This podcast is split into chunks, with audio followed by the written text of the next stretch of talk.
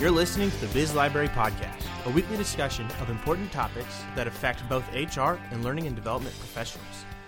Biz Library is dedicated to creating the best and most complete online learning solution that both engages employees and drives business results.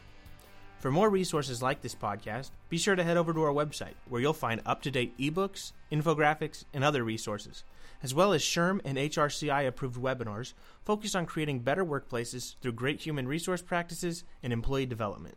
Hello, and welcome to the Biz Library Podcast. I'm your host, Derek Smith. And I'm Hannah Brenner. Today we're joined by Susan Daniel to talk about creating a culture starting with onboarding. First of all, Susan, before we get started, we just want to thank you for taking time out of your day. We know how busy it gets, so thank you for joining us. Oh, you're very welcome. It's my pleasure to be here. I'm excited to talk about one of my favorite topics. And we're equally excited to uh, learn from you today. Just so our listeners get a better idea of who we have the pleasure of talking with today, Susan is a Disney trained talent development professional specializing in leadership development, organizational development, experiential learning, and performance coaching.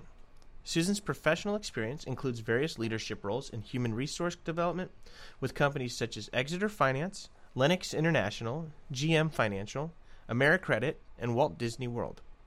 Susan enables strategic communications and intentional collaboration pardon me, an intentional collaboration among business leaders to ensure the identification and implementation of talent development initiatives that clearly impact organizational effectiveness while building rapport and credibility with diverse groups across business functions.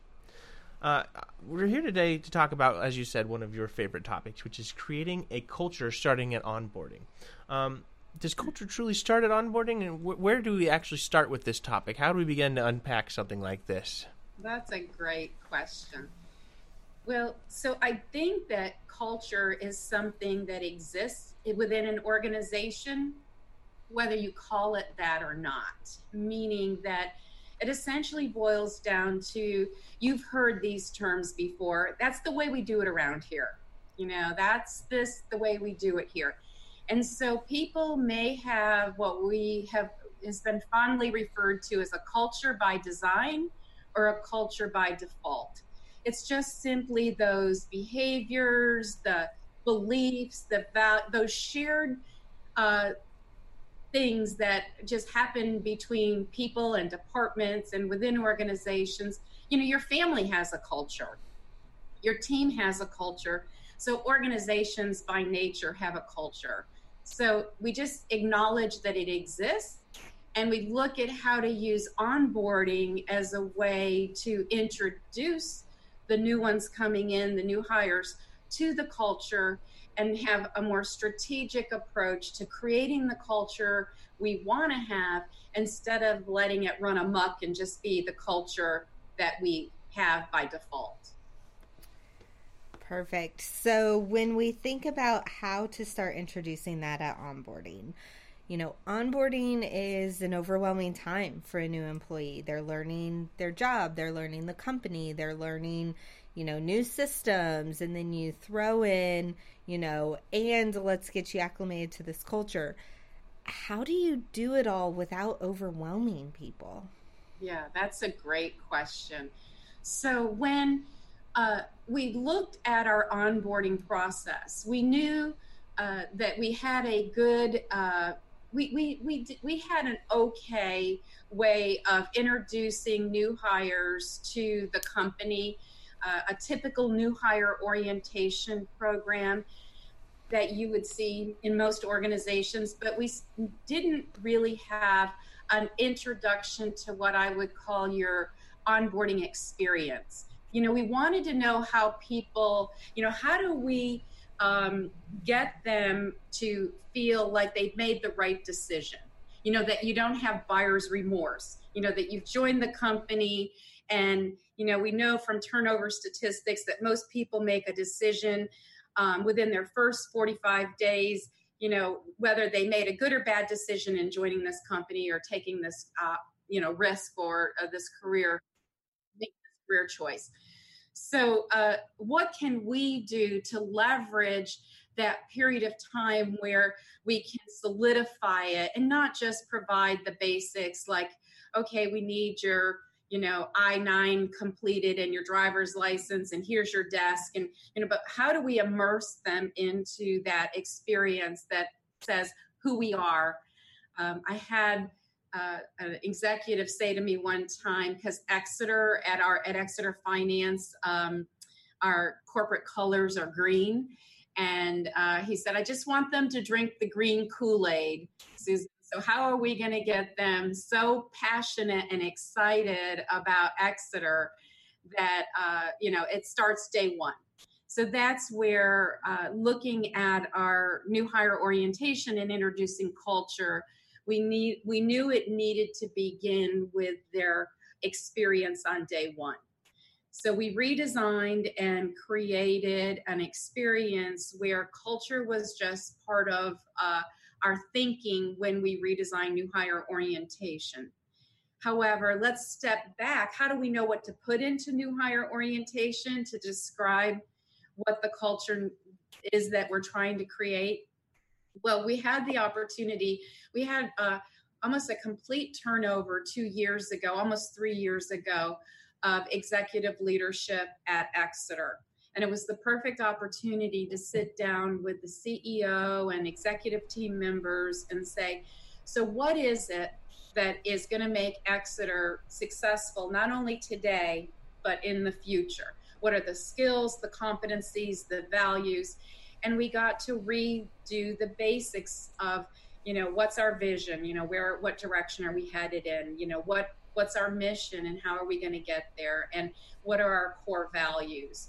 So once we had that from the executive team, it was easy to take those vision, the vision, values, mission, if you will, and start to identify behaviors that would be associated with that.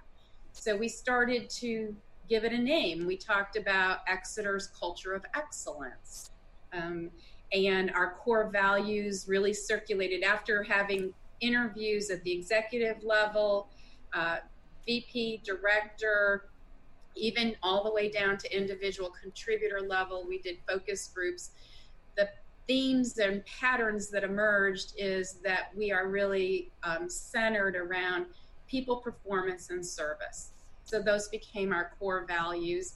And so it just was um, an exciting opportunity to basically work with people across the organization to say, okay, so um, this is a new opportunity for Exeter with new leadership team. What do you want the company to look like? How are we going to get there? And what are the behaviors and competencies and skills that we can introduce um, in our leader in our training and in our leadership programs to reinforce that? So that's how it really got started. Yeah, and I was lucky enough that I got to work with you throughout this entire process um, as all these changes were happening. And I was so excited because this is the right way to go about doing it. You don't just wake up one day and decide we need to revamp our onboarding program and start creating something without getting that buy in and input. But for all of our listeners out there who are thinking, "Man, this sounds really time consuming. I don't I don't have time for this. What's this going to entail?" Talk us through, you know, realistically to do this the right way. What kind of time frame are you looking at? Uh, that's a very good point because uh, the answer, the short answer is you need to be comfortable with this is an evolution and not a, an instant um, response. If it were something that you could create instantaneously, like this, you know, just just simply redesigning your new hire orientation program, then it could potentially feel like flavor of the month. Or, well, that's what we focused on in 2016 or 2018, but now it's 2019. What are we going to focus on? if you have created the framework and you have buy-in and you, the leaders are, are the ones that have created the uh, the vision the values and you can help them to keep reinforcing that then that's always there as your foundation so your business objectives change your uh, talent changes, everything changes, but you have this foundation that you can keep going back to that's not going to change.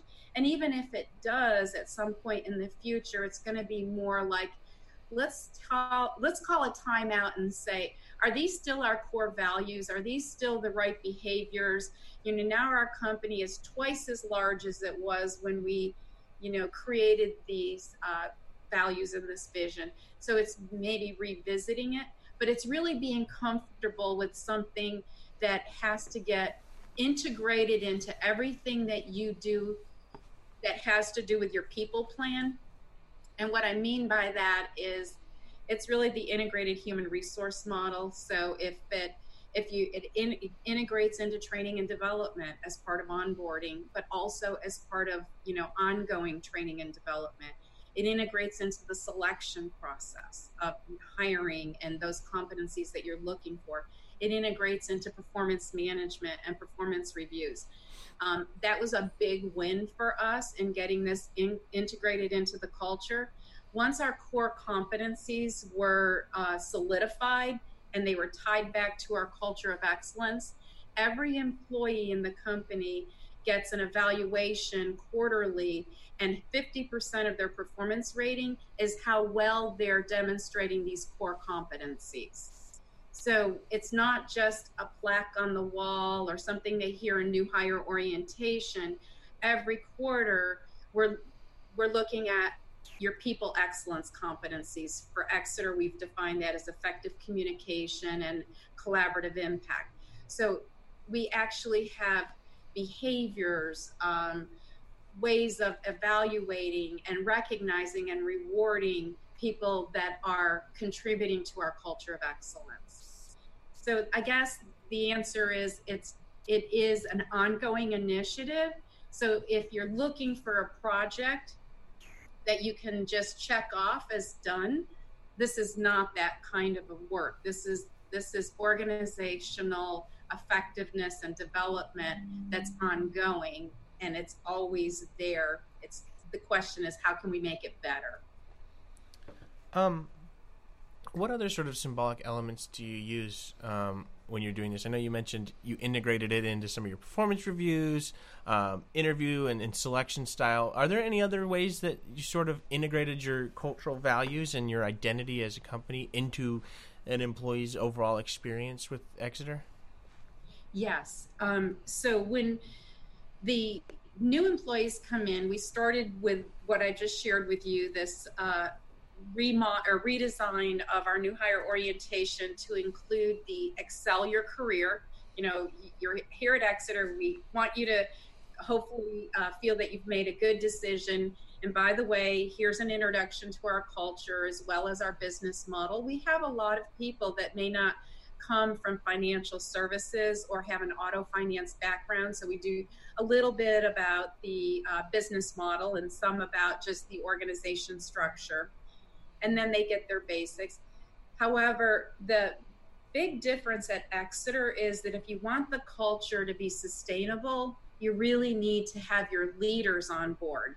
So the big initiative for us was how to expand expand new hire orientation to become leader orientation. So that's really the curriculum that I've been focused on designing and have um, had, in, you know, I've been able to see some really positive outcomes from in terms of impact. So all leaders, managers and above, all the way up to our senior vice presidents, are now required to go to additional development around that's centered into these same uh, values, topics, and competencies. So, our first is the people management series. So, if you're a manager with direct reports, let's say you've just come from, I don't know, another organization, I don't Nissan, Toyota, GM Financial, Citibank, whatever, and you've had, uh, you sort of know the business but you don't know our systems. You don't know how we do performance reviews, how we do hiring, how we do training. So, our people management series is introducing our uh, people managers to all of those responsibilities that you have as a manager, but how it may, you might know the basics, um, but you may not know how we do it here. So that ties back to culture, right? Because we said that's the way we do it here. So they might be using a different HRIS system here uh, than they did in their previous organization, or you know, a different performance management process. So it's really tying it into the leader's everyday roles and responsibilities as a people manager. So that's track one. That's our people management series. And it's a blended learning approach. So there's e learning, there's biz library courses we've integrated into that. There's instructor led roundtables. There's a series of uh, experiences. It's not just classroom. And once they've completed those modules, which the intent is to do that within their first 60 to 90 days, then we shift focus and we look at how excuse me how they can be developed as leaders. So then the next part of the curriculum we call our leadership excellence series. And the leadership excellence series it goes back to again people performance and service. How are you as a people leader? Uh, and those are the three modules people leadership performance leadership and service leadership. And the more we keep uh, reinforcing the language and the more we keep saying those things the more like, oh, that's culture of excellence. I get it. That's that's our culture. And then uh, a new series, which I'm very excited to launch, that's coming out in Q1 of this year, is we've recognized that there are business specific roles and things that leaders need to know simply because you're a leader at Exeter. And again, let's say you came from another industry, manufacturing or retail or hospitality and you don't understand um, some of the requirements of our business and financial services, even like some of the regulatory requirements. So now we're introducing our business leadership series. And our first module rolls out in March, and it's going to be on risk management. So that's a big part of our culture. Uh, we have lots of regulations in financial services that, you know, uh, we have to comply with. So, actually, this afternoon, I'm having a roundtable with our chief risk officer, and she's going to be talking with people who signed up for the roundtable um, just about her roles and responsibilities and right. This is such an important initiative. And then we are also incorporating that into our required leadership training as part of the onboarding process. So, um, that's why it can always be new, but it also has to be um, created in a way that it's the same with new elements. So the, the framework is there for us to add something like the business leadership series because the curriculum is, is the framework and we can just keep adding to it without having it to be something like, well, that doesn't work anymore. Um, that was the way we used to do it. Yeah. So I know you started this with onboarding and continue to expand and grow the programs. I'm interested to know since switching, not switching, but since having this discussion with leaders, deciding on the mission, vision, core values, What's the impact you've seen? How have you seen the day to day life at Exeter change since undertaking this? Well, I think that the biggest difference that I see is that it's alive everywhere. One of the biggest uh, things is when the language and the common terminology starts to reinforce the culture. So when when you see people naming something like oh that's really that's great. That really represents our you know people excellence you know for example. Or that's even as our uh, chief risk officer talks about creating a, a, a, risk culture you know where we're really aware and cognizant of all of the risks that we face and compliance issues she's able to articulate how that supports our culture of excellence. So what i've so that's probably one of the number one things um, that I notice is that people are talking about it. Uh, departments are starting to create peer recognition rewards and things where uh, they they recognize each other for um, Uh, as a matter of fact, our department has just introduced a quarterly award where anybody in talent development can nominate somebody for uh, a team excellence award that either ties back, you know, to people performance or service or leadership. So I guess the the short answer is when I see it that it's alive and people are talking about it, using it as a baseline for things that they're working on. Leaders are talking about it in meetings. Um, and I recently had a conversation with our CEO, uh, and I was mentioning to him that uh, his welcome video is maybe it's time for us to reshoot. So we have him uh, a video that we show at at our new hire orientation, and so he was very excited about the opportunity and he's going to uh, do that. He's he's planning to. It, we actually did the video shoot. We're going to be implementing sort of a um, a fresher, you know, just keep it current, if you will. Mm-hmm. So the organization never stands still. So how do you keep the culture in sync with and in alignment with the direction the organization is going? So I guess that's the biggest thing that I see is that it feels to me like it's it's alive everywhere you look. Again, whether it's recognition, performance management, new hire orientation, or our executives talking about it at their town halls. Unfortunately, we are getting a little close on time. Um, before I let you go, though, I'm, I'm really curious to know as you're doing this, what were some of the challenges that came up that maybe you weren't able to anticipate or were unexpected? Um, what were some of those that maybe future people thinking about doing this can uh, try to avoid or anticipate?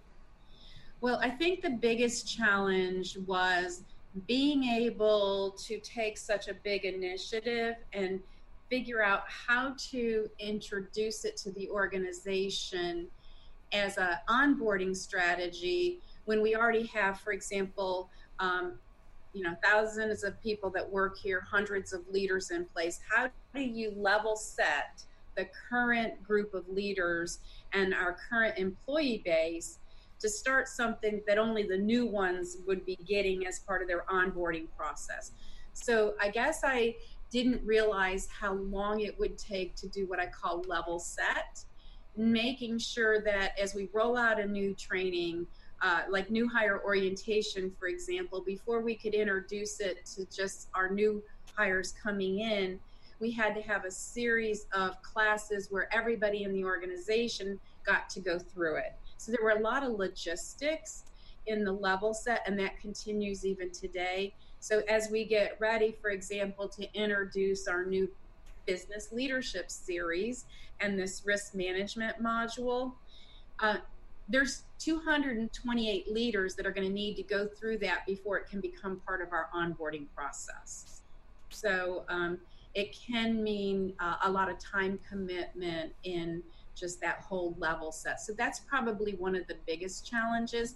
But then I can assure you, once it's in place and it's running smoothly, then it's just you know maintaining the the cadence of we're going to offer this quarterly for all the people that were hired from this time to this time, or we're going to offer it monthly, depending on the topic. It could have a new hire orientation, for example, is a weekly um, offering. Now, if we don't have the minimum number of people uh, for the interaction that's required, we will move those folks to the next uh, offering. that's probably the biggest challenge is the rollout. Gotcha. Okay. Well, thank you very much for sharing your knowledge and experience with us. We really do appreciate you taking time out of your day to meet with us today. You. Thank you. Thank you. Absolutely. Um, we can catch you at Align 2019 delivering a um, presentation on on your leadership. Um, is that right? Yes, coaching. We're going to talk about how we're now now that they have the basics. How do we help them become more effective coaches? Awesome. So be sure to catch that if you're going to be at a Yeah, it could be leaders as coaches or implementing a coaching culture. I don't know what it's going to, but it's really going to be establishing that our leaders need to be coaches and, and not just managers. Awesome. Thank you again. Thanks for joining us today. We hope you enjoyed our interview with Susan Daniel. Here are three takeaways from this week's discussion. First, seek input from your leaders when it comes to changing or building a new culture. Second, culture is always going to happen, whether it's intentional or by default. Work to make it more intentional.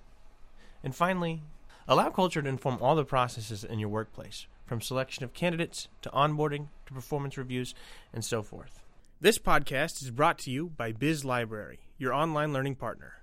For more information, visit us online at www.bizlibrary.com/resources. Every week, we like to spotlight one of the free resources Biz Library offers to help our listeners master the concepts and our key takeaways. This week, check out our free infographic called Creating Goals and Metrics for Training in 10 Steps. You can find a link to this infographic in the show notes or on the Biz Library website on the resources page. If you'd like to appear on the Biz Library podcast or suggest a topic for discussion, visit us on Twitter at Biz Library or email us at hannah at bizlibrary.com. Don't forget to click subscribe, leave a rating on iTunes, and share this episode with friends through social media. Thanks for listening, and until next time, I'm Derek Smith. And I'm Hannah Brenner. See you next week.